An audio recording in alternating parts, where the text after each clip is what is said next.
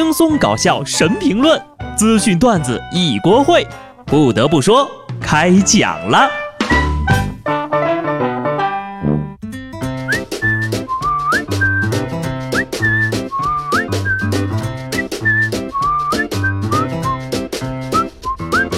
Hello，听众朋友们，大家好，这里是有趣的。不得不说，我是机智的小布。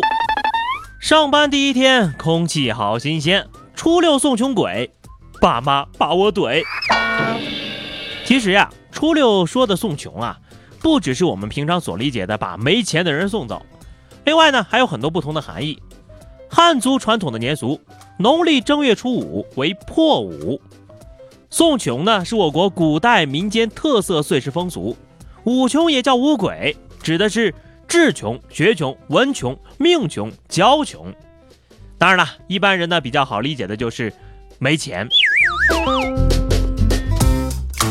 但是在这个世界上，却真的有人对没钱不太懂。在英国呢，有一个二十一岁的富家女，身为俄罗斯百万富豪之女，从小到大呀，享尽了荣华富贵，人生完全不知道贫穷是什么东西。前段时间呢，参加电视体验节目，体验这个贫穷的生活，她大开眼界，终于知道呀，自己原本的生活像活在天堂里。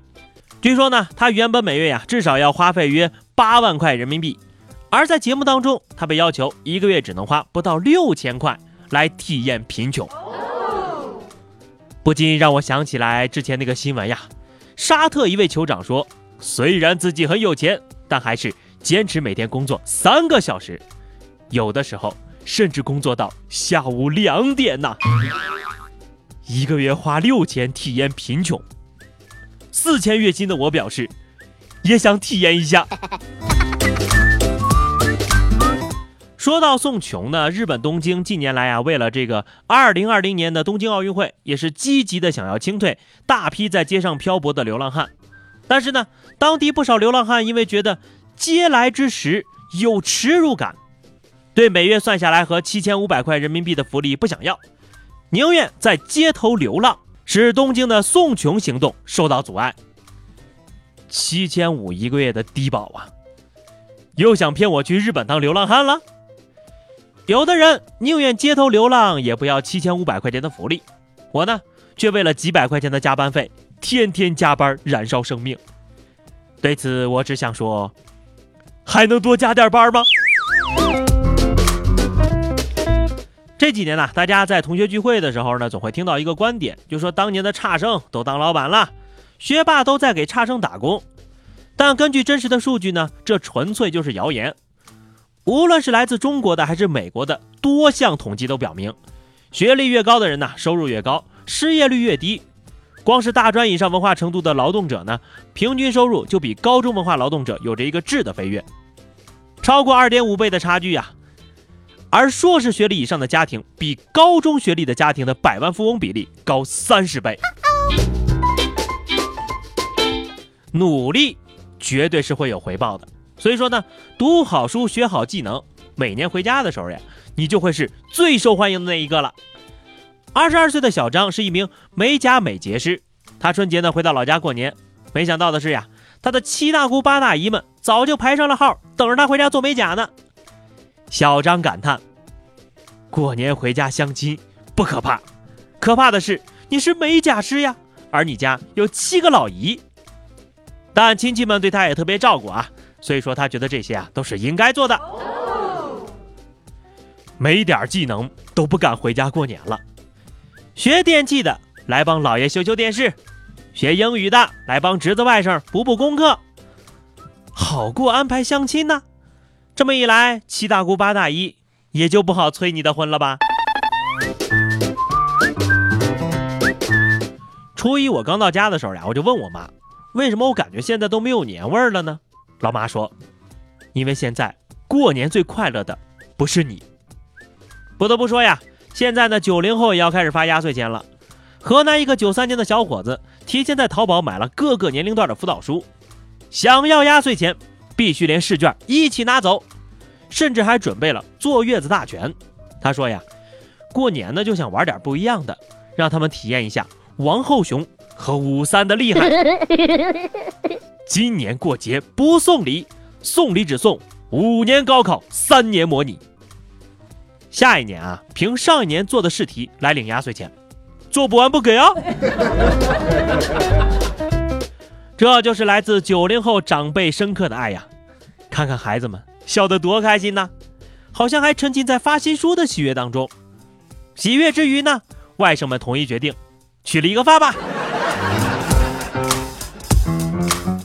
真羡慕你们呐，我也想要压岁钱。六号，江苏连云港一段一百零五岁的老人过年给女儿压岁钱的视频呢，在网上获赞百万。拍摄者说呢，看到姥姥掏钱给七十四岁的二姨压岁钱，那一刻呀，内心被感动了。父母在，人生尚有来处。在妈妈的眼里呢，你永远都是孩子。都七十四岁了呀，还有妈妈疼的，真的特别幸福。那么问题来了，如何让我妈不经意的听到这条消息呢？不得不说呀，我过年的快乐呢，就来自于压岁钱和被窝，但这两样我现在都没有。实不相瞒，我过年连续加班更新节目，结果呢，跟黄渤一样，挣的还没有个水池子多。现在又有新梗了，我们俩加一块呀，挣的还没有鱼多呢。河南洛阳一个景区里的鱼池子啊，就这几天被过往的游客扔满了钱币，以祈求祝福。这些钱呢，堆的是满满当当的。以至于锦鲤们只能在钱缝中求生存了。亲，我这边建议您呢，钱不要的话，可以捐给有需要的人呢。给鱼池子扔钱，盘霍去病，真的，你们真行。在钱缝中生存，这不就是我梦寐以求的生存环境吗？你们需要打扫卫生的吗？我志愿者义务劳动。玩笑归玩笑啊，钱这么扔呢，很容易砸伤鱼的。你可以在鱼池子边插个牌子，上面就放个二维码。如果实在觉得扫码没有仪式感，就是想扔钱，欢迎来我们家，我们家够放啊。都说祈福呢是心诚则灵，你好好拜拜呢，兴许真能给你指条明路。说在天津呢，大悲禅院春节祈福活动现场，警察叔叔在巡查中发现一男一女形迹可疑。一看，果然是逃犯。原来这二位啊，也是来庙里祈福的，没想到被抓个正着。没想到吧？警察叔叔许的愿比您早。警察叔叔也是辛苦了啊！大过年的还认真工作，保护吃喝玩乐的我们呀，在此谢谢您了。